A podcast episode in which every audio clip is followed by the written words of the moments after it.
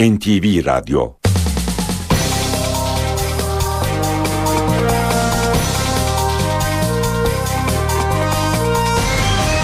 İşe Giderken Mutlu sabahlar. Ben Aynur Altunkaş. Bugün 8 Mayıs Çarşamba işe giderkenle karşınızdayız.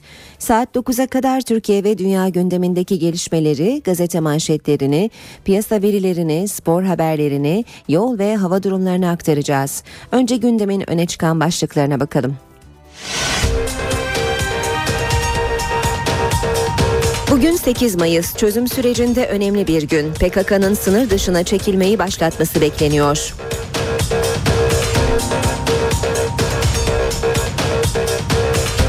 Anayasa Uzlaşma Komisyonu Haziran sonuna kadar çalışma kararı aldı. Komisyon öncelikle fikir ayrılıkları olan maddeler üzerinde uzlaşı arayacak.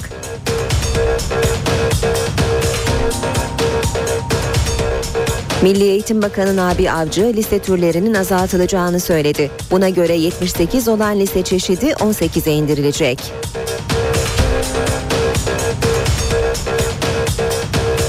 İstanbul Maltepe'de Alevi vatandaşların evlerinin işaretlendiği iddia edildi. Alevi dernekleri ve Gülsuyu Mahallesi sakinleri durumu protesto etti. Uludağ Üniversitesi'nde karşıt görüşlü iki grup arasında çıkan kavgada iki kişi yaralandı, yedi kişi gözaltına alındı. İstanbul'da bugün elektrik kesintisi var. Büyükada, Üsküdar, Ataşehir, Tuzla ve Şile'de sabah 8'de akşamüstü 17 arasında elektrik olmayacak.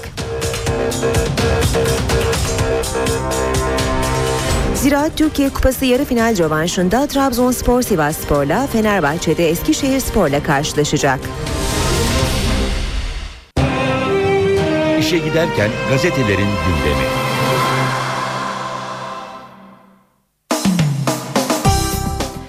Basın özetlerine Milliyet gazetesiyle başlayalım. E, PKK çekilmeye bugün başlıyor demiş Milliyet. Bir haftada Kuzey Irak'a varacaklar. Karayılan'ın 8 Mayıs'ta Türkiye topraklarından çekileceği taahhüdü bugün hayata geçiyor. PKK'dan yapılan açıklamada ilk grupların bir hafta içinde Kuzey Irak'a varacağı bildirildi. İçişleri Bakanlığı olağanüstü bir tedbir alınmadığını açıklasa da güvenlik güçlerinin teyakkuz halinde olduğu, her onların bölgede sürekli uçtuğu ve olası provokasyonlara karşı alarma geçildiği belirtildi belirtiliyor. Milliyetin manşeti ise Türkiye'nin yıldızları. En gözde okullardan Robert Kolej'in bu yıl vereceği mezunlardan 76'sı Amerika, Kanada ve İngiltere'nin prestijli üniversiteleri tarafından burslu kabul edildi. Bu yıl 150. yaşını kutlayan Robert Kolej'in öğrencileri yine yurt dışındaki üniversiteler tarafından kapışıldı deniyor haberin ayrıntılarında. Milliyet e, gazetesinden aktardık. Bir başlık daha okuyalım. İbrahim Yazıcı yaşamını yitirdi. Bursa Spor'un tarih yazıcısıydı. Başkanlığında Bursa Spor'u şampiyon yaparak tarihe geçen İbrahim Yazıcı hayatını kaybetti. 10,5 yılla kulübün en uzun süreli başkanı olan ve Yeşil Beyazlılara altın çağ yaşatan Yazıcı kalbindeki sorun nedeniyle hastanedeydi. İki dönem milletvekilliği de yapan Yazıcı için yarın statta tören düzenlenecek. Vatan gazetesine bakalım. Vatan uzlaştılar diyor manşette ama devamında ama yeni anayasada değil eski yeni vekillere ayrıcalıklar getiren yasa teklifine dört parti imza attı diyor Vatan. Milletvekillerinin araçları trafikte geçiş üstünlüğüne sahip olacak, ceza yazılamayacak. Eski yeni vekiller eşleri ve 25 yaşına kadar okuyan çocukları süresiz diplomatik pasaport kullanacak. Ömür boyu vize diye bir sorun yaşamayacaklar. Yine eski yeni milletvekilleriyle ailelerinin estetik dahil her türlü sağlık harcaması meclis bütçesinden karşılanacak. Tüm kamu sosyal tesisleri eski yeni vekillere açılacak. Vekilin temsil harcamasını da meclis üstlenecek. Yine vatandan okuyalım bu yolun dönüşü yok. Bugün 8 Mayıs ilk PKK grubu Kuzey Irak'a yola çıkıyor. Türkiye'deki 2000 PKK'lı karakol ve yerleşim yerlerinin yakınından geçmeden Kuzey Irak'a çekilecek. PKK ilk grubun bir hafta içinde Kandil'e ulaşacağını açıkladı. İnsansız hava araçlarının uçuşların e, durdurulması, e, durdurulması da istendi deniyor haberin ayrıntılarında. Devam edelim çılgına döndüm başlığıyla Erdoğan Suriye'de kadın ve çocuk 700 sivilin öldürüldüğü Banyas'taki katliamı soykırım girişimi olarak niteledi. Kerbela kadar acı, katiller de en az Yezid kadar alçak. Ben o fotoğrafta o yavruların üst üste şehit edilmiş halini görünce çılgına döndüm dedi. Vatanın sür manşeti bugün pek çok gazetede gördüğümüz bir haber. Bunlar insan mı? Amerika Birleşik Devletleri'nde üç kardeş kaçırdıkları üç genç kızı 10 yıl boyunca evlerinin bodrum katında alıkoyup tecavüz etmiş. Ohio'daki dehşet kadınlardan birinin bodrumdan kaçıp yukarı kata çıkarak yardım için bağırmasıyla ortaya çıktı. Çığlıkları duyan bir komşu kapıyı kırıp kadınları kurtardı. Rehinelere yıllarca tecavüz edip tavana zincirleyen üç erkek kardeş yakalandı. Amanda Berry kaçırıldığında 16 yaşındaydı. Ariel Castro'dan hamile kalarak bir kız çocuğu dünyaya getirdi. Berry 6 yaşındaki kızıyla kurtulduktan sonra hastanede gazetecilere poz verdi. Hürriyetle devam ediyoruz. Hürriyette ölüm koridoru manşeti var. Davutoğlu Esad'ın Banyas'ta yaptığı katliamın perde arkasını anlattı. Artık B planına geçti. Nusayri devleti kurmak için Humus Lübnan arasındaki koridoru temizlemeye çalışıyor. Yine Hürriyet'ten başlık milletvekilliği ömre bedel. Mecliste grubu bulunan AK Parti, CHP, MHP ve BDP uzlaştı. Partilerin grup başkan vekillerinin ortak imzasıyla milletvekillerine ömür boyu yeni haklar tanıyan yasa teklifi verildi. Yine e, Hürriyet gazetesinden aktaralım. Kadına darptan ifade verdi. Beşiktaş'ın Portekizli yıldızı Fernandez evine götürdüğü kadının bana saldırdığı, dövdüğü iddiası üzerine polise ifade verdi. Sabah gazetesine bakalım. Sabahta manşet nasıl girdilerse öyle çıkarlar. Başbakan Erdoğan'ın dün grup konuşmasından başlıklar. Esat ol, esas olan silahlar bırakılarak ülkemizi terk etmeleri. Nereden girdiyseler oradan çıkmasını bilirler. Banyas katliamı ile ilgili olarak da insanlar topluca yakılmış en az Kerbela kadar acı, katiller de en az Yezidiler kadar alçak diyor Başbakan Erdoğan. İran'a da mesajı var. İmam Hümeyni katliam yaptı diye baba Esad'ı kabul etmedi. Şimdi aynı makamdakiler niçin göz yumuyor? İsrail'e yönelik olarak da İsrail'in Şam'a saldırıları asla kabul edilemez. Esad'a altın tepsi içinde koz sunuyorlar dedi Başbakan Erdoğan. Devam ediyoruz basın özetlerine işe giderken de yine sabahtan okuyalım. Timsahlar yaz tutuyor. Türk futbol tarihinde dört büyükler dışında şampiyon olarak devlet, devrim yapan Bursa Spor'un başkanı İbrahim Yazıcı dün vefat etti. Yazıcı'nın daha önce 3 kez kalp krizi geçirdiği bilgisi de yer almış haberde. Finale e, Zira Türkiye Kupası'nda yarı final maçları var bugün. Saat 19'da Trabzonspor Sivasspor ve saat 21.30'da Fenerbahçe Eskişehirspor'la karşı karşıya gelecek. Geçiyoruz Cumhuriyet gazetesine başsavcıyı gizli MIT dosyası yedi diyor Cumhuriyet manşette. Kuriş'in görevden alınmasının arkasında Ankara'daki Oslo soruşturması var. Ankara Cumhuriyet Başsavcısı Kuriş'in Antalya'ya gönderilmesine Ankara'daki gizli bir Oslo soruşturmasının neden olduğu konuşuluyor. Söz konusu soruşturmanın MİT yöneticilerinin ifadeye çağrılmasıyla krize neden olan İstanbul'daki soruşturmadan bağımsız yürütüldüğü öğrenildi. Dönemin başsavcı vekili Görüşen'e gelen ihbar dilekçesinde gün yüzüne çıkmamış Oslo bilgilerinin yer aldığı belirtildi. Alevi evlerine ölüm mesajı. Maltepe Esenkent'te ikamet eden bazı Alevi yurttaşların evleri kimliği belirsiz kişiler tarafından işaretlendi. Evlerinin duvarlarına hedef işareti yapıp yapılıp ölüm yazılarak tehdit edilen aileler şaşkına döndü. Pir Sultan Abdal Kültür Derneği Maltepe Şubesi üyesi kalabalık bir grup olayı protesto etti. Zeugma Müzesi su alıyor. Baraj inşaatı nedeniyle sular altında kalmasın diye inşa edilen müzeye kaldırılan Zeugma antik kenti mozaiklerinin neme kurban gitme tehlikesiyle karşı karşıya kaldığı ifade ediliyor. Haberde. Haber Türkiye bakalım. Haber Türk'te manşet. Siyasetiniz batsın. Erdoğan Suriye'deki katliamlar için sert çıktı. Ağzında emzikli bebeğe kurşun sıkılıyor. Dünya sessiz. Devam ediyoruz. Yine Habertürk'ten aktaralım. Irak lideri kralları bile geçti. Irak Başbakanı Maliki yılda 5,4 milyon lira maaşla Avrupalı krallar dahil bütün liderleri geçti. Singapur lideri Yam ikinci, Norveç kralı Harald ise üçüncü oldu. Obama yılda 720 bin lirayla 6. Cumhurbaşkanı Gül ise 10. sırada. Devam edelim basın özetlerine Zaman gazetesine bakalım. Ümit ve endişe arasında bekleyiş demiş Zaman manşette. Diyarbakır'da Van'a, Diyarbakır'dan Van'a, Hakkari'den Şırnak'a, Şemdinli'den Uludere'ye kadar her yerde çözüm süreci konuşuluyor. Bahar havasının estiği bölgede halkın büyük çoğunluğu bu defa olacak diye düşünüyor. Sürece temkinli yaklaşanlarsa PKK'nın her ateşkesin ardından çeşitli gerekçelerle yeniden eylemlere başladığına dikkat çekiyor. Yeni Şafak gazetesi var sırada. Yeni Şafak'ta Banyasa ölüm kuşatması manşetini görüyoruz. Esad'a, bağ Esad'a bağlı askerlerin 700 kişiyi öldürdüğü Banyas'tan kaçmak isteyen siviller yollara düştü. Çoğu kadın ve çocuk binlerce kişi askerlerin şehrin dışında kurdukları kontrol noktalarından geçemedi. İlçeye geri dönmek zorunda kalan siviller ölüm ablukasında tutuluyor. Akşam gazetesiyle devam edelim. Akşamda manşet deprem değil hoca öldürür. Bu nasıl akademisyenlik bu nasıl, bu nasıl vicdan?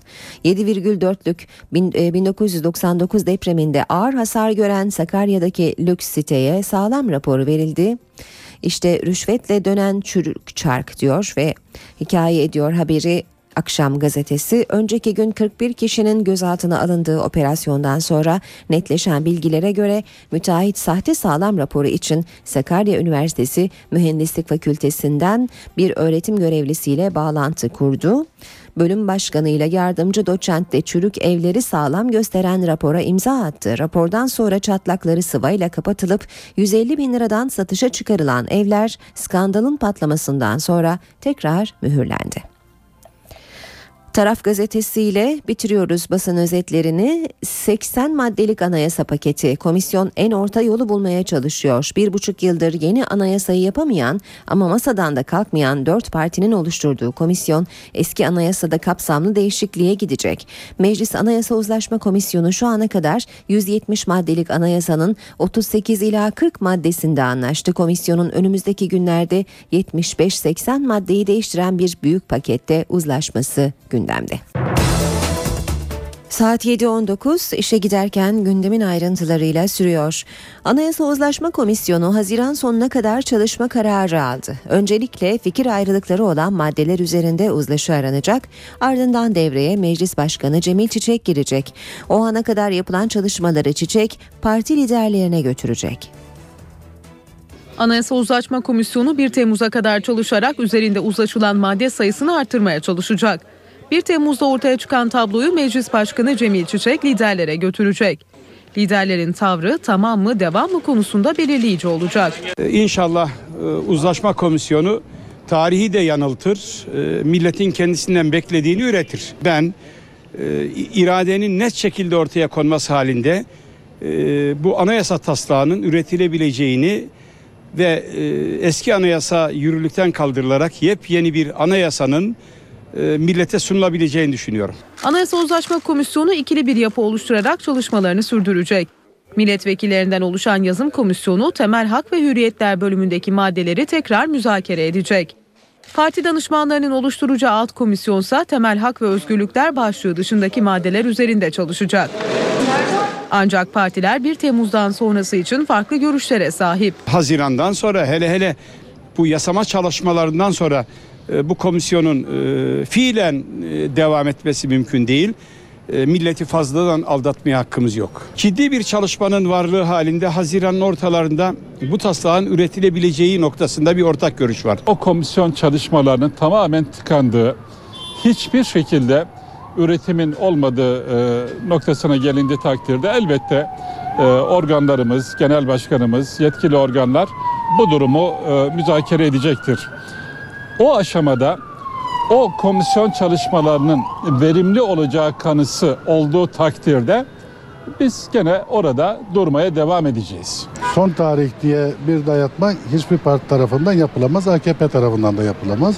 Eğer 1 Temmuz tarihinde çalışmalar bitmemişse bundan mutlu olmayan, memnun olmayan parti çalışmalardan çekilir AK Parti Haziran sonuna kadar olan müzakerelerde başkanlık sistemi dışında diğer bütün maddelerde uzlaşma sağlanırsa başkanlık önerisini geri çekecek. Anayasa Uzlaşma Komisyonu'nun bu kritik toplantısı öncesinde konuyla ilgili açıklamalar geldi. Hem iktidar hem de muhalefet komisyona ilişkin görüşlerini paylaştı. Başbakan Yardımcısı Bekir Bozdağ çalışmanın belli bir tarihe kadar sona ermesi gerektiğine vurgu yaparken CHP lideri Kemal Kılıçdaroğlu anayasada değişmesini istemedikleri maddelere dikkat çekti. BDP eş başkanı Selahattin Demirtaş ise bu saatten sonra dört partinin yeni bir anayasa yapabileceğini düşünmüyorum dedi. Ucu açık çalıştığınızda ne zaman bitecek bu çalışma oraya bir kayıt koymadığınızda o zamana oynamaktır. Bu ipe un sermektir. Yeni anayasa sürecinde kritik toplantı öncesi iktidar ve muhalefetten mesajlar geldi. CHP lideri Kemal Kılıçdaroğlu ise grup toplantısında anayasanın ilk üç maddesinin kırmızı çizgiler olduğunu bir kez daha hatırlattı. Oturduk masaya AKP'nin maskesini indirdik.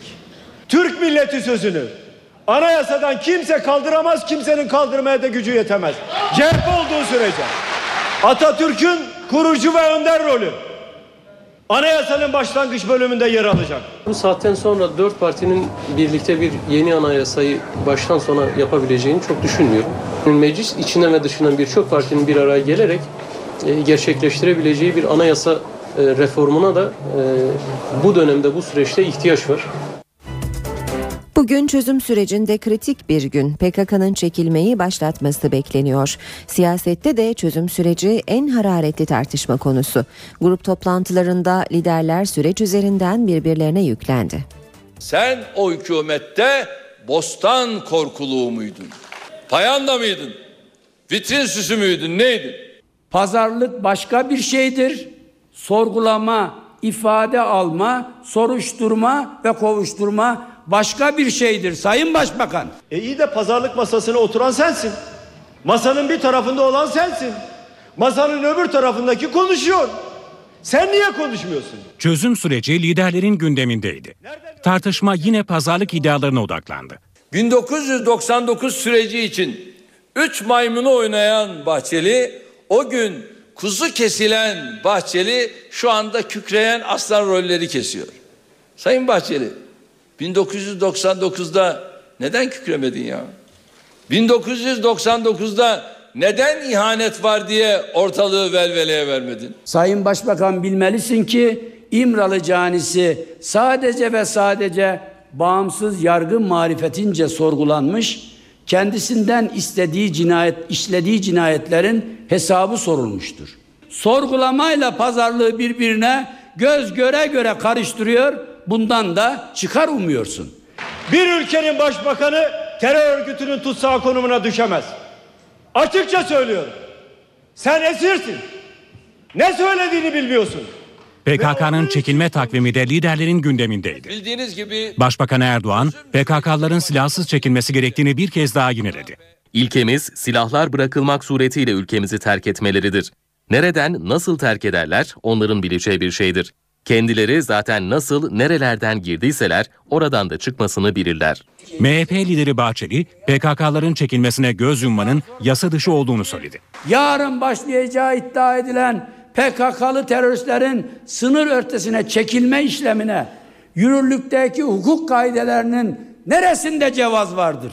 PKK'lıların beşerli gruplarla sınır ötesine gidişini seyretmek, termal kameralarda maç izler gibi tepkisiz takip etmek suçtur.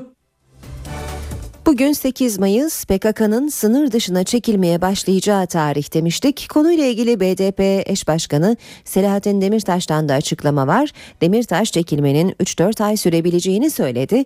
Demirtaş dış destekli provokasyonlara karşı uyardı. Hani ne ordudan ne PKK silahlı güçlerinden bugüne kadar e, tek bir e, eylem ve operasyon gerçekleşmedi. Dolayısıyla iki tarafında bu konuda e, iradi davrandığı, kararlı davrandığı ve alana hakim olduğu anlaşılıyor. Bu saatten sonra olacak provokasyonun ben içeriden olabileceğini tahmin etmiyorum. Olabilecek provokasyon dış destekli, dışarıdan süreci bozmaya dönük olabilir. Umuyor ve diliyoruz ki bu kez bu tür yaklaşımlar olmasın. Bu geri çekilme süreci sorunsuz, problemsiz ve bir tek kişinin dahi burnu kanamadan sürece katkı verecek şekilde ilerlesin. PKK'nın çekilmesine kısa bir süre kala BDP'den olası provokasyonlara karşı uyarı geldi. BDP eş genel başkanı Selahattin Demirtaş, PKK'nın çekilmesinin birkaç ayı bulabileceğini söyledi. Tahminlerimiz yani coğrafyanın büyüklüğü, mevsim şartları gibi e, koşullar düşünüldüğünde ve sonuçta gerillalar geldiği yolu kullanarak geri e, gidecekleri hesap edildiğinde bunun 3-4 ay süreceği e, herhalde öngörülebilir. Diğer eş genel başkan Gülten Kışanak da partisinin meclis grubunda konuştu. Hedefinde CHP lideri Kılıçdaroğlu vardı. Neyin pazarlığı Sayın Kılıçdaroğlu? Kimse bir şeyin pazarlığını yapmıyor. Kaybettiklerimizi kazanmaya çalışıyoruz. Kışanak bir de iddia ortaya attı. Kamu güvenliği müsteşarlığından olduklarını söyleyen kişilerin partilerinde çalışan bir görevliyi ajanlığa zorladığını ne sürdü. Bizim ajanımız olacaksın. BDP'de ne konuşuluyor, kim ne söylüyor bunları gelip bize anlatacaksın. Tehdit ediyorlar. Eğer kabul etmezsen bak bir yerde bir olay yaparız senin üstüne yıkarız diyorlar. Kışanağın bu iddiasına yanıt Başbakan Yardımcısı Bekir Bozdağ'dan geldi. Kendi iş aldıkları kişilerle ilgili değerlendirmeleri elbette kendileri yapacaklardır. Sayın Kışanak eğer elinde bir bilgi belge varsa bunu kamuoyuyla paylaşmalı. Akademisyen, gazeteci ve siyasetçiler barış için 111 imza topladı. CHP'li milletvekillerinin de imza attığı metne CHP lideri Kemal Kılıçdaroğlu da onay verdi. Metinde Türkiye'nin barış için tarihi fırsatı kaçırmaması gerektiği vurgulandı. Demokratikleşme adımlarının atılması istendi. 111 siyasetçi, akademisyen ve sanatçı kalıcı barış istiyoruz başlıklı bir metin kaleme aldı. Metnin fikir babası CHP'de danışmanlık yapan Profesör Mehmet Karlı. Metne imza atan 111 isim arasında 30 kadar CHP'li vekil de var. CHP'den verilen 30 imza tartışma konusu oldu.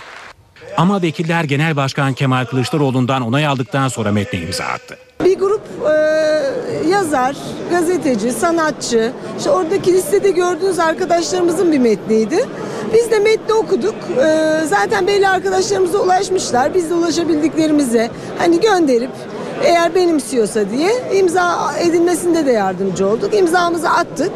E, bildiğim kadarıyla genel başkanım da görmüş e, şeyi metni. Metinde Türkiye'nin önünde tarihi bir fırsat olduğu belirtilerek Kürt sorununun silahla değil siyasetle çözülmesi gerektiği vurgulandı. Ayrıca siyasal partiler yasasıyla seçim kanununda değişiklik yapılması istendi. İmzacı vekiller arasında Sezgin Tanrıkulu, Hüseyin Aygün, Veli Ağababa, Binnaz Toprak, Rıza Türmen, İlhan Cihaner gibi isimler var. Sorunun çözümüyle ilgili bir bildiri. Burada iki şey söyleniyor. Bir tanesi çözümün kalıcı olması gerekli. Bunun için ne yapmak lazım? İkincisi de çözüm Türkiye'deki genel demokratikleşmenin bir parçasıdır. O zaman Türkiye demokratikleşmeden böyle çözümün kalıcı olması imkansızdır. Bu söyleniyor. Mert Fırat, Şevval Sam, Müjdar gibi sanatçılar da metni imzalayanlar arasında. Saat 7.30 işe giderken de birlikteyiz. Birazdan üç büyük şehrimizin trafik notlarına bakacağız ve spor haberleri okuyacağız gazetelerden. Şimdi kısa bir aramız var ama önce gündemin başlıkları.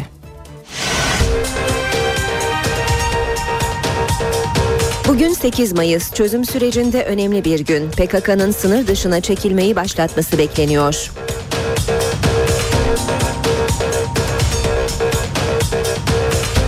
Anayasa Uzlaşma Komisyonu Haziran sonuna kadar çalışma kararı aldı. Komisyon öncelikle fikir ayrılıkları olan maddeler üzerinde uzlaşı arayacak.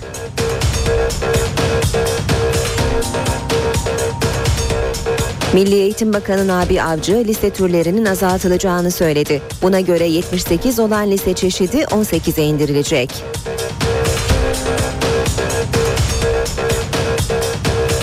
İstanbul Maltepe'de Alevi vatandaşların evlerinin işaretlendiği iddia edildi. Alevi dernekleri ve Gülsuyu Mahallesi sakinleri durumu protesto etti.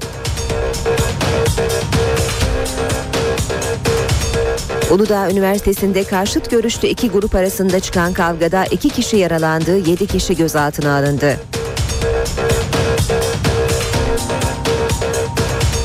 İstanbul'da bugün elektrik kesintisi var. Büyükada, Üsküdar, Ataşehir, Tuzla ve Şile'de sabah 8'de akşamüstü 17 arasında elektrik olmayacak. Ziraat Türkiye Kupası yarı final rövanşında Trabzonspor Sivasspor'la Fenerbahçe'de Eskişehir Spor'la karşılaşacak.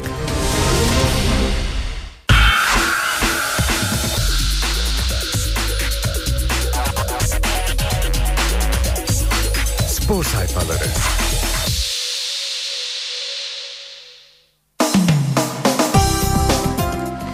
Milliyet gazetesiyle başlıyoruz basın özetlerine, spor haberleri aktarmaya. Galatasaray Başkanı Ünal Aysal'ın açıklamalarını görüyoruz e, Milliyet gazetesinde. Başkanın e, not defteri başlığıyla yer almış bu yazı dizisi bugün başlıyor. Galatasaray'da herkesin görev ve sorumluluğu netleşti. Kim hangi vidayı sıkacak belli. Makinemiz işliyor. Biz Galatasaray'ı diğer kulüplere bakarak değil hedeflerimize bakarak yönetiyoruz. Bu dönemde taraftarımız büyük bir itici güç oldu. Başarının sadece oyuncular ve teknik heyetle elde edilemeyeceği iyice anlaşıldı. Galatasaray'da özellikle son iki yıldır bir değişim bir modernleşme gerçekleşiyor. Artık herkesin görev ve sorumluluğu netleşmiş durumda. Makinenin iyi işlemesi için kim hangi vidayı sıkacak belli. Bu da bizim için çok önemli. Takımın başında yetkin bir kadro var. Oyuncularımız elit seviyede. Buna bir de başarı için kenetlenmiş yönetimi ve icrayı eklediğinizde arzulanan yere ulaşmak daha kolay olabiliyor. Ünal Aysal'ın açıklamaları. Futbolu uyandırdık başlığını da görüyoruz.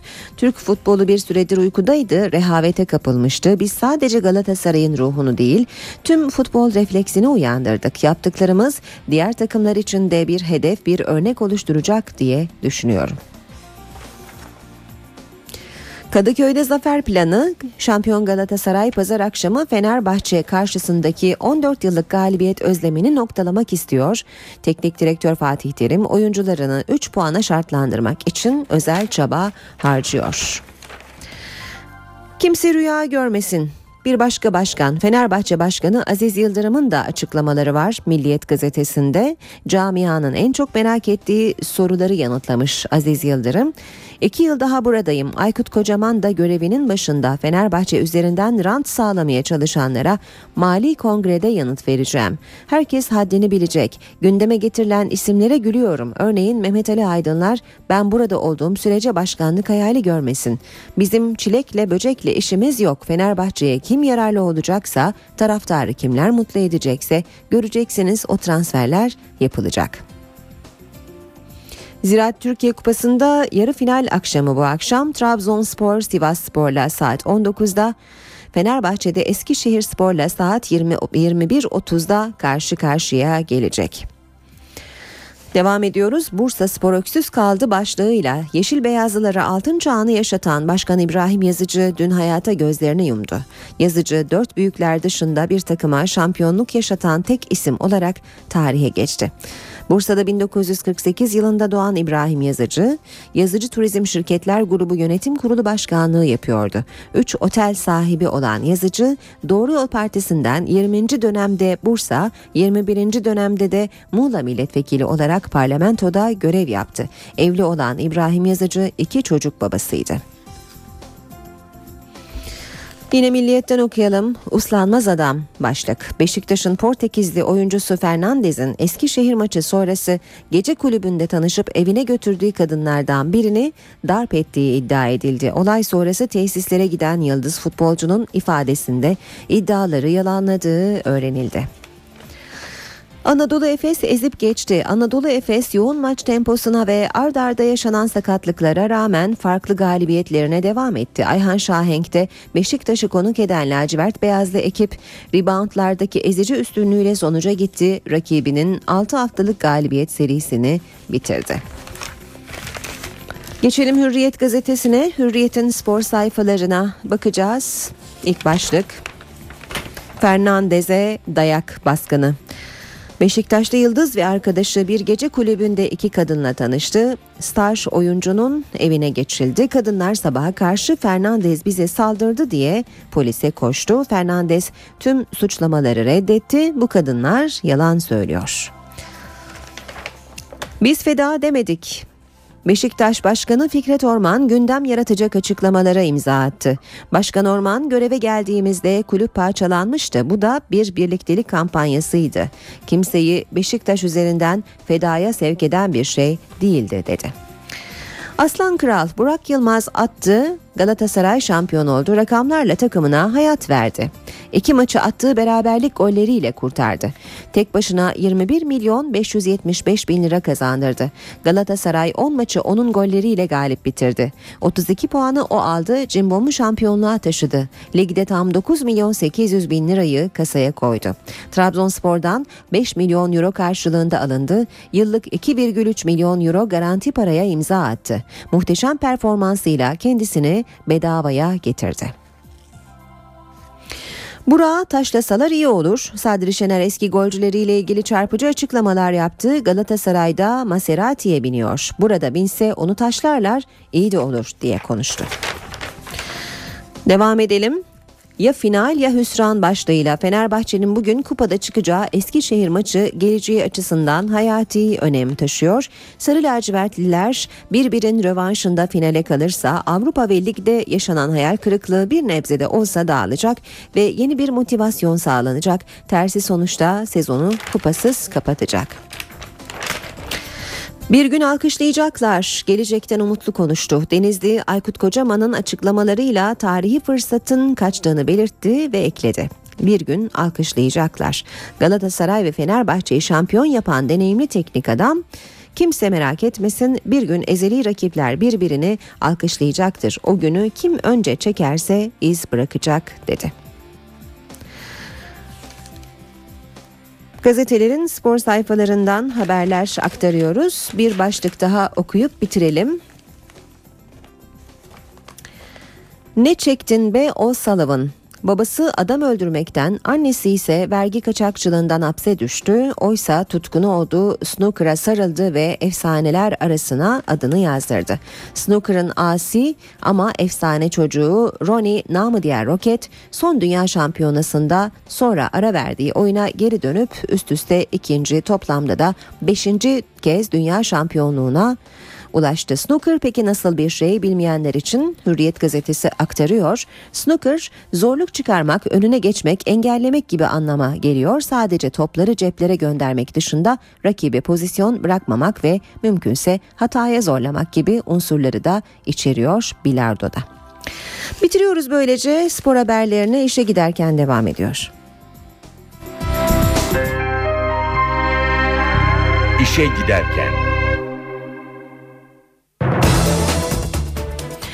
İstanbul Maltepe'de Alevi vatandaşların evlerinin işaretlendiği iddia edildi. Evlerinin işaretlenerek üzerine ölüm yazısı yazıldığını belirten yaklaşık 300 kişi durumu protesto etti.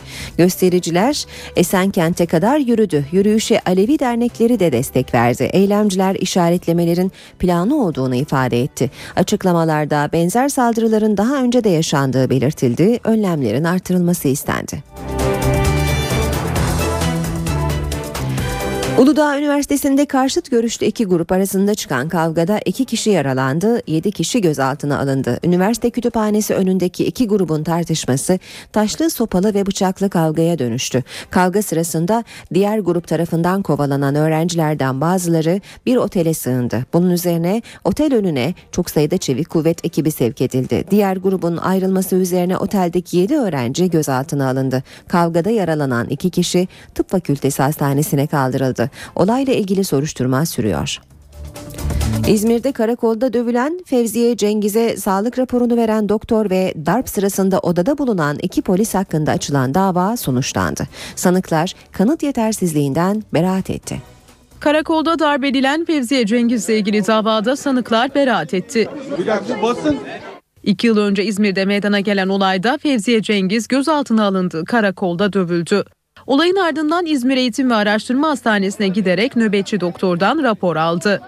Doktorun kendisini yeteri kadar iyi muayene etmediğini ve darp esnasında odada bulunan iki polis memurunun olaya seyirci kaldığını iddia eden Cengiz suç duyurusunda bulundu. Suçu bildirmeme ve görevi kötüye kullanmakla yargılanan doktor ve polis memurları 6 aydan 2 yıla kadar hapis sistemiyle yargılandı.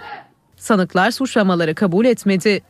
Üçü de kanıt yetersizliğinden beraat etti suçun işkence ol, suçu olduğunu söylüyoruz ve Fevziye Cengiz'in avukatı Hanife Yıldırım ise kararın işkenceyi meşrulaştırdığını, temiz için başvuracaklarını söyledi. İzmir'deki gizli bilgi ve belge bulundurma davasında tutuklu sanıklar ifade verdi. Örgütün yöneticilerinden biri olmakla suçlanan Narin Korkmaz hakkındaki suç Na- Narin Korkmaz hakkındaki suçlamaları kabul etmedi. İzmir'de gizli bilgi ve belge bulundurma davasının kilit ismi Narin Korkmaz ifade verdi. Örgütün yöneticilerinden biri olmakla suçlanan ve iddianamede askeri tesislerdeki fotoğrafları yer alan Korkmaz, Türk askerlerine hayranlık duymam bu kadar yadırganmamalı dedi. Korkmaz ayrıca iddianameye giren telefon görüşmeleriyle ilgili ise eski sevgilisinden intikam almak için yaptığı konuşmalar olduğunu iddia etti. Telefonda gün yüzüne çıkmamış belgeleri çıkardım diyerek sevgisine ait fotoğraflardan bahsettiğini öne sürdü. Koraminal Veysel Köselen'in terfisinde etkili olduğu iddia edilen Akhisar Kaymakamı'nın kızı Safiye Köten de suçlamaları kabul etmedi. Kösele'yi sadece babasının görevi nedeniyle tanıdığını söyledi. Sanık Onur Süer ise evinden çıktığı söylenen hard disklerin kendisine ait olmadığını belirtti. İddianamede vatan haini gibi gösterilmesinin kaygı verici olduğunu söyledi. Diğer sanık Hakan Oğuzhan da kendisine bağlı olduğu öne sürülen hiçbir askeri tanımadığını söyleyerek beraatini istedi. Tutuklu sanıklar suç işlemek amacıyla örgüt kurmak, kişisel verilerin kaydedilmesi ve devletin güvenliğine ilişkin belgeleri temin etmek suçlarından müebbet ila 9 yıl hapiste yargılanıyor. İstanbul'da yapılacak 3. köprü inşaatında hazırlıklar sürüyor. Köprünün ayaklarının olacağı yerlerde dev delikler açıldı. 3. Boğaz Köprüsü çalışmaları hızlı ilerliyor. Doldurma çalışmaları bitti. Şimdi dolgu alanında şantiye çalışmaları gerçekleşiyor. Vinçler, iş makineleri çalışıyor. Buradaki çalışmaların hızlı olmasının nedeni ise 29 Mayıs'taki resmi temel atma törenine şantiye alanını hazır hale getirmek. Köprünün Sarıyer tarafında ayakların yerleştirileceği dev çukurlar açıldı. Bu dev çukurlar açılırken dinamit yöntemi kullanıldı.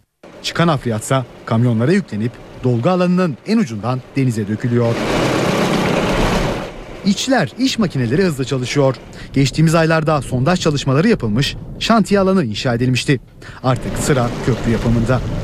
Burası da 3. Boğaz Köprüsü'nün ayaklarının Anadolu yakasında inşa edileceği nokta Sarıyer Beykoz mevki. Burada da tıpkı karşı tarafta olduğu gibi inşaat makineleri, vinçler çalışıyor. Hemen yan tarafta ise dolgu çalışmaları devam ediyor. Üçüncü köprünün inşaat alanına girmek yasak. Ancak denizden bakıldığında dahi çalışmaların her iki yakada eş zamanlı sürdüğünü görmek mümkün. Köprü bittiğinde bağlantı yolları şehir merkezine girmeyecek. Köprü transit yolculuğa hizmet edecek.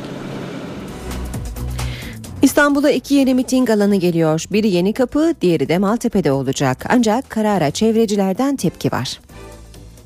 İstanbul'un Maltepe sahiline iş makineleri hafriyat taşıyor. Denizi doldurma işlemi neredeyse tamamlandı.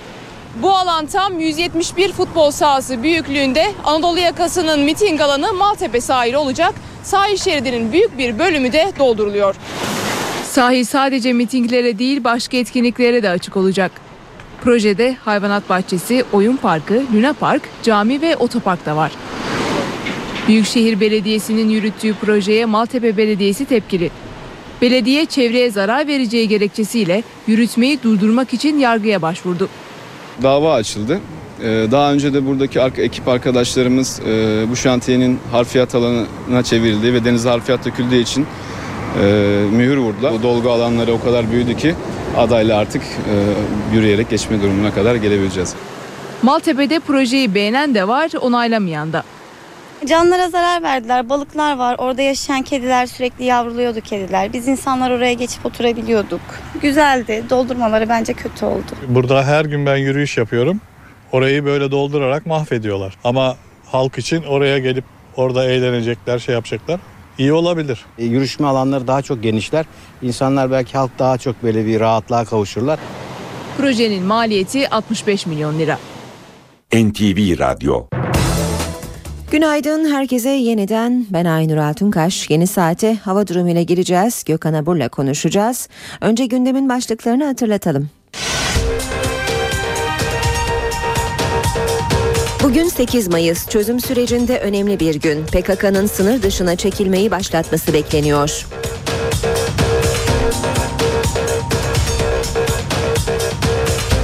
Anayasa Uzlaşma Komisyonu Haziran sonuna kadar çalışma kararı aldı. Komisyon öncelikle fikir ayrılıkları olan maddeler üzerinde uzlaşı arayacak.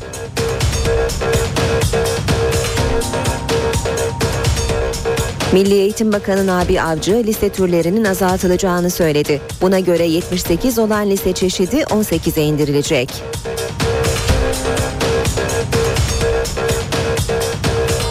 İstanbul Maltepe'de Alevi vatandaşların evlerinin işaretlendiği iddia edildi. Alevi dernekleri ve Gülsuyu Mahallesi sakinleri durumu protesto etti.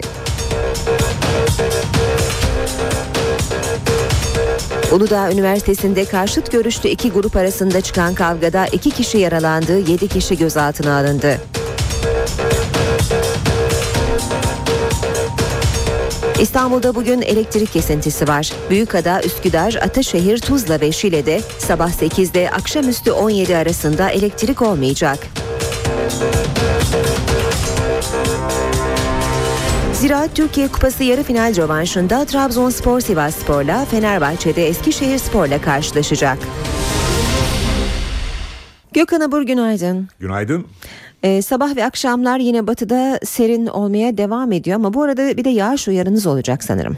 Evet e, Poyraz e, giderek kuvvetleniyor. Özellikle bugün için e, Sinop'tan başlayarak İstanbul Boğaz girişi ve Çanakkale'ye kadar olan bölgede çok sert bir Poyraz var. Öğle saatlerinde Poyraz giderek kuvvetlenecek. Denizcilere hemen uyarmak istiyorum çünkü öğleden sonra e, İnebolu Kefken açıkları arasındaki bölgede açıklarda e, yer yer fırtınaya yakın esecek ki bu da 7 kuvvet demek 60 kilometrelerin üzerine çıkacak bir rüzgardan bahsediyorum şu an itibariyle. E, doğuda ise aralıklı yağışlar bugün devam ediyor ama biz doğudaki yağışların özellikle e, Rize, Artvin, Ardahan, Ağrı, Kars ve Hakkari, Şırnak arasında gün içinde kuvvetli olmasını bekliyoruz. Dün olduğu gibi bu yağışlar yine yer yer gök gürültülü sağanaklar şeklinde olacak. Hatta öğleden sonra yağışı beklediğimiz için yer yer yağış başlamadan önce önce gök gürültüsü peşinden de kısa süreli olsa bir dolu yağışı görülebilir dün olduğu gibi. Batı yeni bir yağış tavanın etkisi altına girecek. Şu an itibariyle yavaş yavaş bulutlanma artıyor. Edirne'de bulutlanma bir hayli yükseldi. Marmara'nın güney kesimlerinde şu anda Bursa'da ve Kocaeli arasında yine pus ve yer yer sis etkisi etkili. Ee, hemen bakıyorum bulutlar Ege üzerinden yaklaşmasını sürdürüyor. Gün içinde özellikle iç kesimlerde Denizli'den başlayarak Denizli Balıkesir arasında yağış başlayacak. Aynı şekilde Marmara'da da Çanakkale Balıkesir arasındaki yağışların zaman zaman kuvvetlenmesini bekliyoruz ki e, Trakya'da da yine akşam saatlerinde Tekirdağ Gelibolu arasındaki bölgede yağış etkili olacak. Gece arasından sonra Ege yeni bir yağış tavanının etkisi altına girecek. Bu kez hemen hemen Ege'nin tümünde kıyı kesimlerinde ve iç kesimlerindeki sağanaklar giderek kuvvetlenecek ki Ege'de başlamasını beklediğimiz bu yağışlar en az 3 gün devam edecek. Yani bu gece başlayacak ve önümüzdeki hafta başına kadar Ege yeni bir yağış tavanının etkisi altına girmiş olacak ki bu yağışlar Batı Akdeniz bölgesini de etkisi altına alacak gibi gözüküyor şu andaki bulutların hareketlerine bağlı olarak. Evet e, yarın sıcaklıklar biraz daha azalacak. Bunu öncelikle vurgulamak istiyorum. Özellikle kuzeyde İstanbul başta olmak üzere Marmara ve kıyı Batı Karadeniz'de görülen sıcaklık azalışı Poyraz'dan dolayı yarın da iç kesimlerde etkili olacak ve en az sıcaklıkların bugüne göre 4-5 derece azalmasını bekliyoruz. İkinci hafta haftanın ikinci yarısını biraz daha serin Batı ve doğu bölgeler yine yağışlı geçirecek ama sıcaklıklar önümüzdeki hafta yeniden yükselmeye başlayacak gibi şu andaki son bulgular böyle ama dikkatli olmakta fayda var. Peki teşekkür ediyoruz Gökhan Abur bizimleydi. İşe giderken gazetelerin gündemi.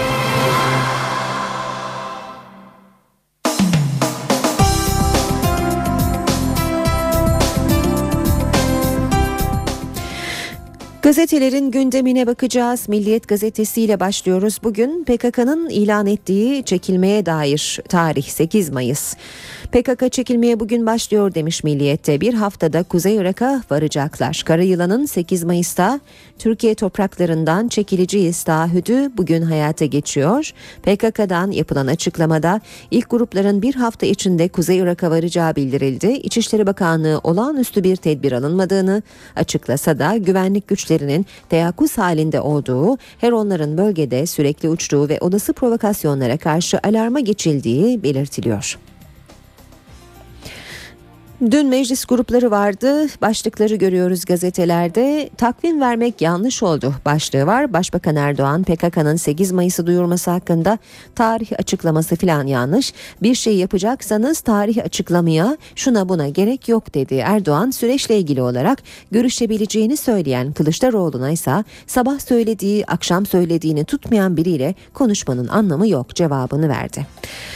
CHP grubunda da Kılıçdaroğlu konuştu. CHP'nin e, CHP lideri Kılıçdaroğlu 76 milyon vatandaşın süreçle ilgili gerçekleri Kandil'den öğrendiğini savunarak bu utancın sorumlusu Erdoğan'dır diye konuştu. Kılıçdaroğlu başbakanın anayasada Türk sözcüğüne karşı alerjisi olduğunu söyleyerek tek CHP'li bile kalsa bu değişikliği yaptırmam. Alerjin varsa doktora git tedavi ol kardeşim dedi. Milliyetin manşeti ise Türkiye'nin yıldızları. En gözde okullardan Robert Kolej'in bu yıl vereceği mezunlardan 76'sı Amerika, Kanada ve İngiltere'nin prestijli üniversiteleri tarafından burslu kabul edildi. Hürriyete bakalım. Hürriyette manşet ölüm koridoru. Davutoğlu Esad'ın Banyas'ta yaptığı katliamın perde arkasını anlattı. Artık B planına geçti. Nusayri devleti kurmak için Humus-Lübnan sınır arasındaki koridoru temizlemeye çalışıyor. Sokaklar ceset dolu. Ajanslar 2 Mayıs günü Suriye'nin Akdeniz sahilindeki Banyas kentinin El Beyda kasabasından dehşet fotoğraflar geçti. Sünnilerin yoğun yaşadığı bölgede sokaklar ceset doluydu ve Suriye askerleri onların başındaydı. Başbakanın açıklamalarını görüyoruz. Yezid kadar alçaklar başlığıyla yer almış bu açıklamalar. Başbakan Erdoğan Banyas katliamı nedeniyle Esad'ı eleştirdi. Manzara en az Kerbela'daki kadar acıdır. Katilleri de en az Yezid kadar alçaktır dedi Erdoğan. Devam edelim basın özetlerine. Yeni Şafak'ta baş, e, manşette Banyas'a ölüm kuşatması diyor. Esad'a bağlı askerlerin 700 kişiyi öldürdüğü Banyas'tan kaçmak isteyen siviller yollara düştü. Çoğu kadın ve çocuk binlerce kişi askerlerin şehrin dışında kurdukları kontrol noktalarından geçemedi. İlçeye geri dönmek zorunda kalan siviller ölüm ablukasında tutuluyor. Sabah gazetesi de nasıl girdilerse öyle çıkarlar başlığıyla manşetten duyuruyor Başbakan Erdoğan'ın grup konuşmalarını. Başbakan Erdoğan esas olan silahlar bırakılarak ülkemizi terk etmeleri nereden girdiyseler oradan çıkmasını bilirler dedi. Banyas katliamı İran'a mesaj ve kredi faizleri başlıklarıyla Başbakan Erdoğan'ın konuşması özetlenmiş. Başbakan insanlar topluca yakılmış en az Kerbela kadar acı katiller de en az Yezidiler kadar alçak dedi Banyas katliamına ilişkin Esad yönetimine. Yönelik İran'a karşı da İmam Hümeyni katliam yaptı diye baba Esad'ı kabul etmedi. Şimdi aynı makamdakiler niçin göz yumuyor dedi. İsrail'e de tepkisi vardı başbakanın. İsrail'in Şam'a saldırıları asla kabul edilemez. Esad'a altın tepsi içinde koz sunuyorlar. Geçelim e, Vatan Gazetesi'ne vatanda manşet uzlaştılar ama yeni anayasa da değil. Eski yeni vekillere ayrıcalıklar getiren yasa teklifine dört parti imza attı. Milletvekillerinin araçları trafikte geçiş üstünlüğüne sahip olacak, ceza yazılamayacak, eski yeni vekiller eşleri ve 25 yaşına kadar okuyan çocukları süresiz diplomatik pasaport kullanacak, ömür boyu vize diye bir sorun yaşamayacaklar. Yine vatandan sürmanşet bunlar insan mı? Amerika'da 3 kardeş kaçırdıkları 3 genç kızı 10 yıl boyunca evlerinin bodrum katında alıkoyup tecavüz etmiş. Ohio'daki dehşet kadınlardan birinin bodrumdan kaçıp yukarı kata çıkarak yardım için bağırmasıyla ortaya çıktı. Çığlıkları duyan bir komşu kapıyı kırıp kadınları kurtardı. Rehinelere yıllarca tecavüz edip tavana zincirleyen 3 erkek kardeş yakalandı. Devam ediyoruz Habertürk'le. Habertürk'te manşet siyasetiniz batsın. Erdoğan Suriye'deki katliamlar için sert çıktı. Ağzında emzikli bebeğe kurşun sıkılıyor, dünya sessiz. Bir başka başlık Habertürk'ten Irak lideri kralları bile geçti. Irak Başbakanı Maliki yılda 5,4 milyon lira maaşla Avrupalı krallar kadar Avrupalı krallar dahil bütün liderleri geçti. Singapur lideri Yam ikinci, Norveç kralı Harald ise üçüncü oldu. Obama yılda 720 bin lirayla altıncı, Cumhurbaşkanı Gül ise 10. sırada. Radikal gazetesi var sırada. Radikal o kardeşler bulundu demiş manşette. Kızıltepe'deki kemikler 1995'te gözaltında kaybedilen Şemsettin ve Nejat Yalçınkaya'ya ait çıktı diyor e, Radikal. Bursa'nın tarih yazıcısına veda, Bursa Spor'a ilk şampiyonluğunu getiren Başkan İbrahim Yazıcı yaşamını yitirdi. Bir diğer haber e, gazeteyle Cumhuriyet'le devam ediyoruz. Başsavcıyı gizli MIT dosyası yedi diyor Cumhuriyet manşette. Kuriş'in görevden alınmasının arkasında Ankara'daki Oslo soruşturması var. Ankara Cumhuriyet Başsavcısı Kuriş'in Antalya'ya gönderilmesine Ankara'daki gizli bir Oslo soruşturmasının neden olduğu konuşuluyor. Söz konusu soruşturmanın MIT yöneticilerinin ifadeye çağrılmasıyla krize neden olan İstanbul'daki soruşturmadan bağımsız yürütüldüğü öğrenildi. Dönemin başsavcı vekili e, görüşene gelen ihbar dilekçesinde gün yüzüne çıkmamış Oslo bilgilerinin yer aldığı belirtildi. Zaman gazetesine de bakalım.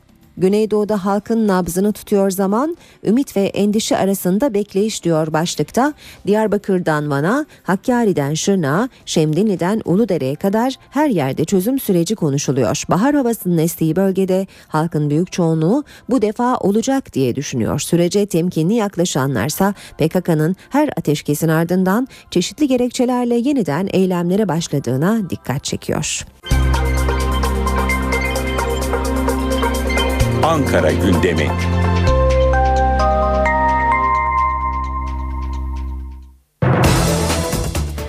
Başkent gündemiyle devam ediyoruz bu bölüme. Özden Erkuş NTV Ankara muhabiri karşımızda. Özden günaydın. Günaydın. E, rutin gündeme geçmeden önce istersen gündemin öne çıkan başlığıyla başlayalım. Bugün 8 Mayıs e, çözüm sürecinde kritik gün. Bugün PKK'nın çekilme sürecinin başlaması bekleniyor. E, Ankara'da 8 Mayıs'ta neler konuşuluyor Özden?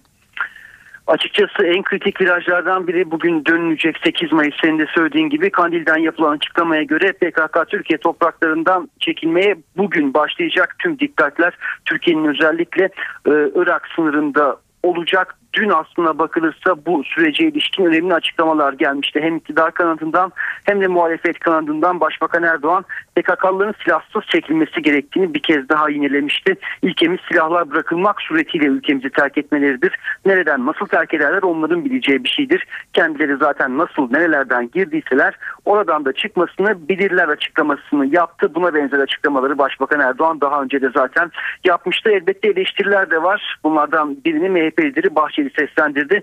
PKK'lıların çekilmesine göz yummanın yasa dışı olduğunu söyledi. Yarın başlayacağı iddia edilen PKK'lı teröristlerin sınır ötesine çekilme işlemine yürürlükteki hukuk kaidelerin neresinde cevaz vardır sorusunu yöneltti. PKK'lıların beşerli gruplar sınır dışına çıkışına maç izler gibi tepkisiz tepkisiz kalmak suçtu dedi. Elbette bu noktada BDP'nin düşüncesi, BDP'nin açıklamaları da dikkat çekici ve önemliydi. Demirtaş'tan bir açıklama geldi. Sürece ilişkin belki de tek açıklamaydı ne kadar süreceğine ilişkin çekilmenin 3-4 ay sürebileceğini söyledi. BDP eş genel başkanı Selahattin Demirtaş Kışanak'tan da açıklama vardı. Umut ederiz bu geri çekilme süreci sorunsuz, problemsiz tek kişinin burnu kanamadan sürece katkı verecek şekilde ilerlesin biçiminde açıklamalar vardı. Bugün de tüm bunların konuşulmasını bekliyoruz başkent Ankara'da. Elbette yanıtı hala belli olmayan çok sayıda soru var. Hangi gruplar çekilecek? Çekilme hangi güzergahlardan olacak? Ne kadar sürecek gibi tartışmalı pek çok başlık var. İşte tüm bu başlıkların, tüm bu soruların bugün başkent Ankara'da sorulmasını ve yanıtlarının da bulunmaya çalışılmasını bekleyeceğiz Aynur.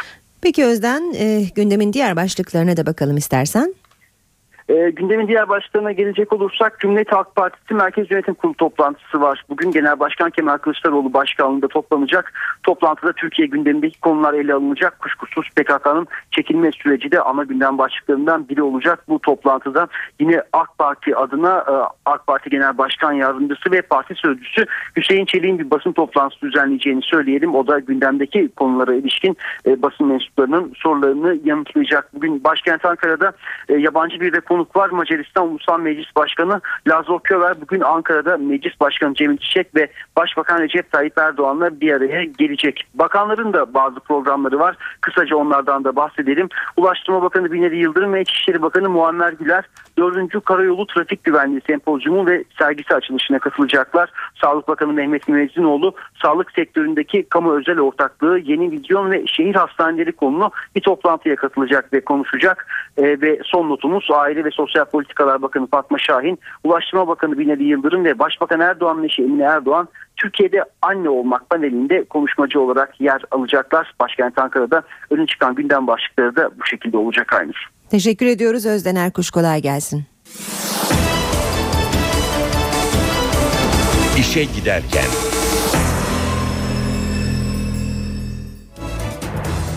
Milletvekillerinin hakları genişliyor. Eski ve yeni vekillere bazı ayrıcalıklar tanıyan yasa teklifine 4 siyasi parti imza attı.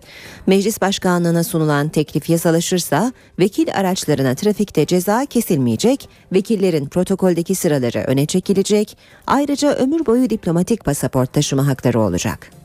Bizler de parlamentomuzun Geçiş üstünlüğü, protokolde üst sıra ve diplomatik pasaport.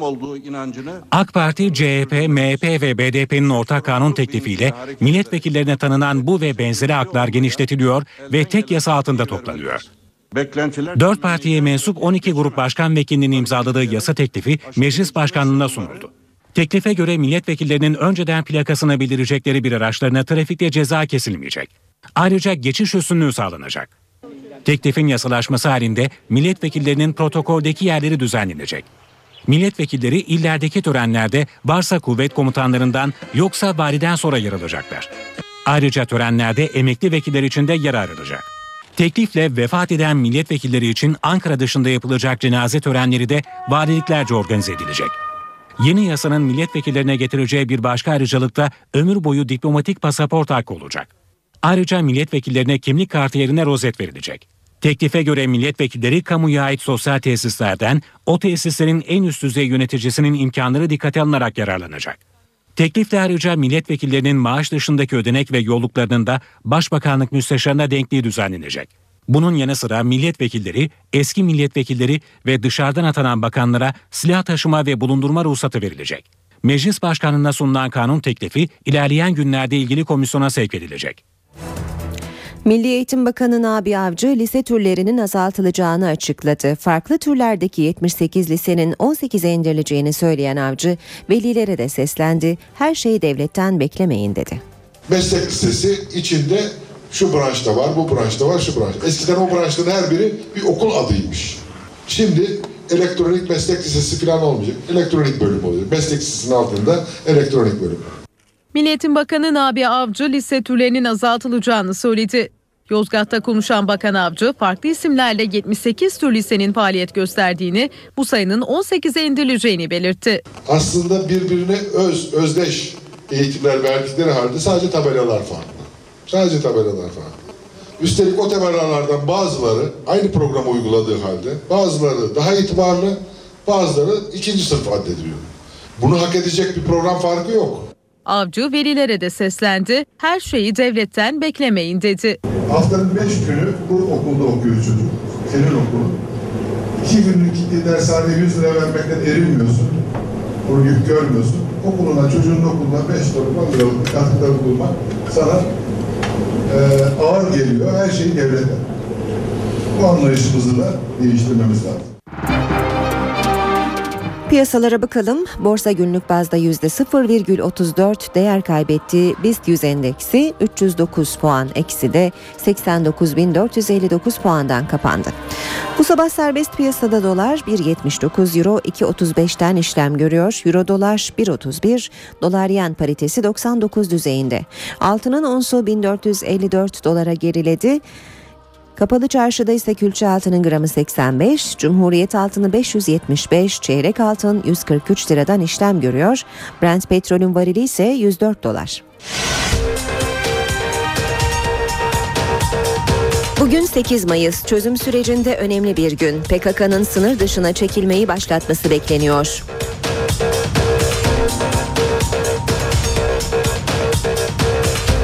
Anayasa Uzlaşma Komisyonu Haziran sonuna kadar çalışma kararı aldı. Komisyon öncelikle fikir ayrılıkları olan maddeler üzerinde uzlaşı arayacak.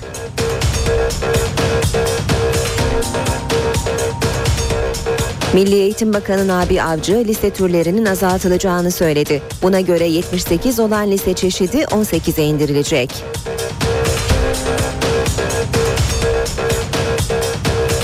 İstanbul Maltepe'de Alevi vatandaşların evlerinin işaretlendiği iddia edildi. Alevi dernekleri ve Gülsuyu Mahallesi sakinleri durumu protesto etti. Uludağ Üniversitesi'nde karşıt görüşlü iki grup arasında çıkan kavgada iki kişi yaralandı, yedi kişi gözaltına alındı.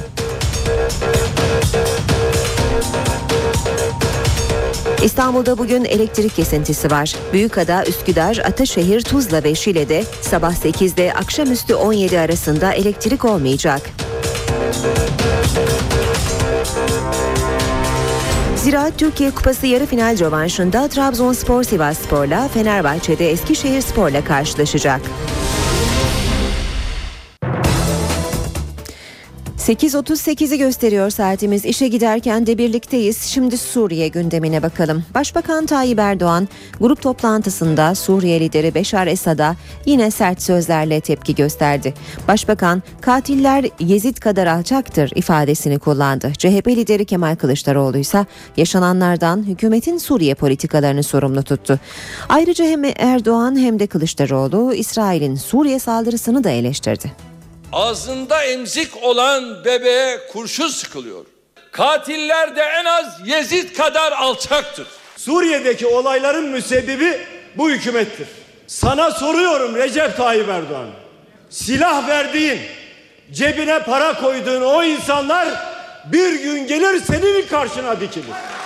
Suriye'de yaşananlar hükümetle muhalefeti bir kez daha karşı karşıya getirdi. Başbakan Recep Tayyip Erdoğan, Banyas'ta yaşanan katliam nedeniyle Suriye Devlet Başkanı Beşar Esad'a yüklendi. CHP lideri Kemal Kılıçdaroğlu da hükümete. İki lider İsrail'in Suriye'ye yönelik saldırılarına da değindi. İsrail'in Şam'a yaptığı hava saldırısı o da asla kabul edilemez. Bu saldırılar Esed'in eline, gayrimeşru Suriye rejiminin eline altın tepsi üzerinde sunulan kozlardır, fırsatlardır. Allah'ın yardımı dediği İsrail jetleri oradaki Müslümanları bombalıyor. Sende hiç vicdan yok mu? Sende hiç ahlak yok mu? Başbakan Erdoğan Suriye politikası nedeniyle içeride CHP, dışarıda İran yönetimine tepki gösterdi. Hangi CHP'li yönetici alınırsa alınsın, hangi ülke alınırsa alınsın, kalbinde zerre kadar merhamet olan bir insan böyle bir katliam yapamaz. MHP lideri Devlet Bahçeli de Suriye üzerinden çözüm sürecini eleştirdi. Beşar Esad'a bebek katili, cani ve katil diyerek yüklenen ama bir adım ötesinde bu sıfatların Türk milleti tarafından verildiği terörist başıyla pazarlıklar yapan Başbakan Erdoğan yaptıklarının bedelini bir bir ödeyecektir. Suriye ile ilgili farklı görüşleri benimseyen Amerika Birleşik Devletleri ve Rusya, Suriye konusunda uluslararası bir konferans düzenleyecek. Karar iki ülkenin Dışişleri Bakanlarının Moskova'daki görüşmesi sırasında alındı. Amerika Birleşik Devletleri ve Rusya Suriye'deki krize çözüm için devrede. Moskova ve Washington bu ay içerisinde Suriye konusunda uluslararası bir konferans düzenleme kararı aldı. Karar Amerikan Dışişleri Bakanı John Kerry'nin Moskova ziyareti sırasında alındı. Rus lider Vladimir Putin ve Rus mevkidaşı Lavrov'la bir araya gelen Kerry, Suriye'deki sorunun siyasi yollarla çözülmesinin önemine dikkat çekti. Kerry, siyasi çözüm yolunda ilerleme sağlanması halinde ABD'nin Suriyeli muhalifleri silahlandırma yoluna gitmeyebileceğini söyledi. Eğer bu süreç başarıyla ilerlerse, tarafları bir araya getirmeyi başarır ve Cenevre kararlarını uygularsak buna gerek kalmayacaktır. Bu yüzden her şey önümüzdeki dönemde yaşanacaklara bağlı. Rusya Dışişleri Bakanı Lavrov ise Suriyeli muhalifleri eleştirdi. Lavrov, muhalifler şimdiye kadar diyalog kurmaya bağlılıklarını gösterir tek bir söz bile etmedi dedi. Şam rejimini ve Suriyeli muhalifleri bir araya getirmeyi hedefleyen toplantıda geçtiğimiz yıl Cenevre'de düzenlenen uluslararası konferansta alınan kararlar esas alınacak. Konferanstan muhaliflerden ve Şam yönetiminden isimlerin yer aldığı bir geçiş hükümeti kurulması kararı çıkmıştı. Suriye lideri Beşar Esad'ın yeni dönemdeki rolünü açıkça belirtmeyen plan uygulamaya geçmemişti. 8'i Türk 10 kişinin ölümünden sorumlu tutulan Nasyonel Sosyalist Yeraltı Örgütü davası Alman basınında geniş yer buldu. Alman gazeteleri özellikle örgütün hayatta kalan tek üyesi Beate Zschäpe'nin mahkeme salonundaki rahat tavırlarını öne çıkardı. Zschäpe'nin cezaevindeki günlük yaşamına dair ayrıntıları da yer veren Bild gazetesi Zschäpe'nin film yıldızı gibi yaşadığını yazdı. Alman basınında gündem Nasyonel Sosyalist Yeraltı Örgütü davası. Mahkemeyi manşete taşıyan Alman gazeteleri özellikle örgütün hayatta kalan tek üyesi Beate Zschäpe'yi mercek altına aldı.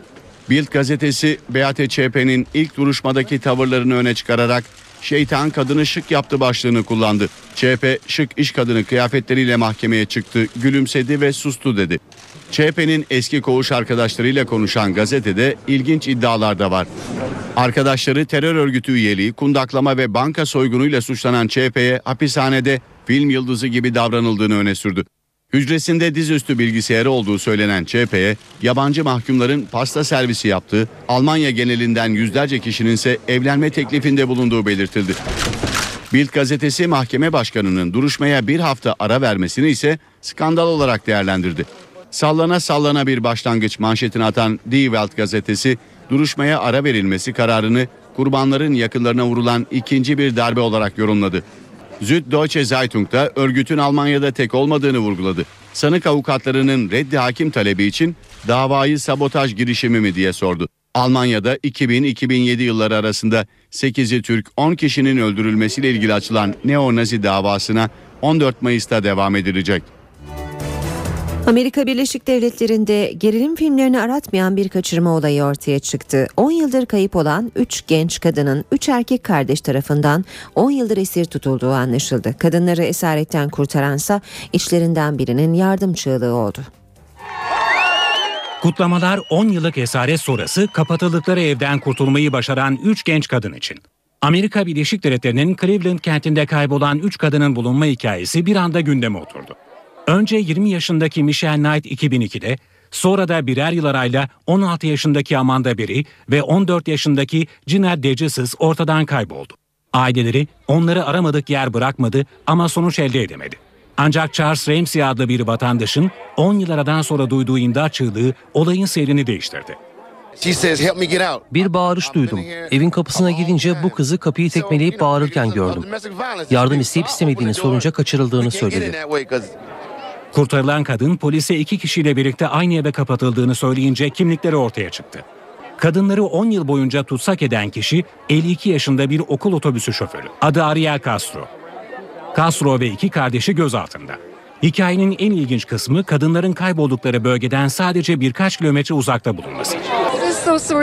Bunca yıl onları aradıktan sonra büyük annemin evinden sadece birkaç sokak ileride olduklarını öğrenmek çok korkunç. Şimdi üç kadının nasıl yıllarca komşular ve polis tarafından fark edilmeden burada alıkonuldukları merak ediliyor. Beyaz saç tarihe karışıyor. Tıp dünyasının sır gibi sakladığı yeni bir yöntemle saçların beyazlamasına çare bulundu. Binlerce kişide denenen yöntem şu ana kadar başarıyla sonuçlandı. Saç beyazlaması tarihe karışabilir.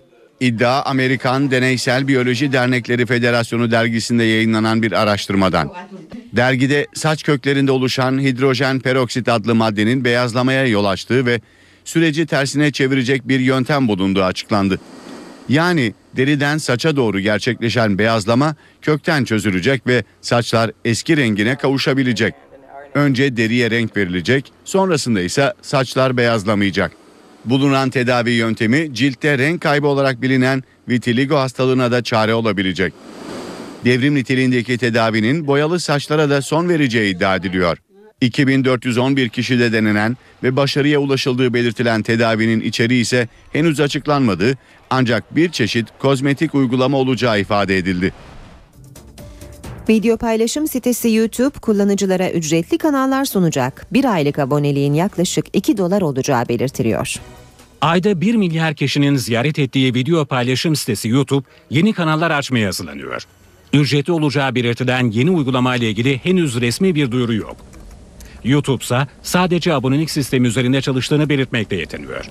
Örneğin bir bilgisayar öğretmeninin ders görüntülerini içeren videoyu izlemek için ücret ödemek gerekecek. Financial Times gazetesinin haberine göre izleyiciler bunun için aylık 1.99 dolar ödeyecek.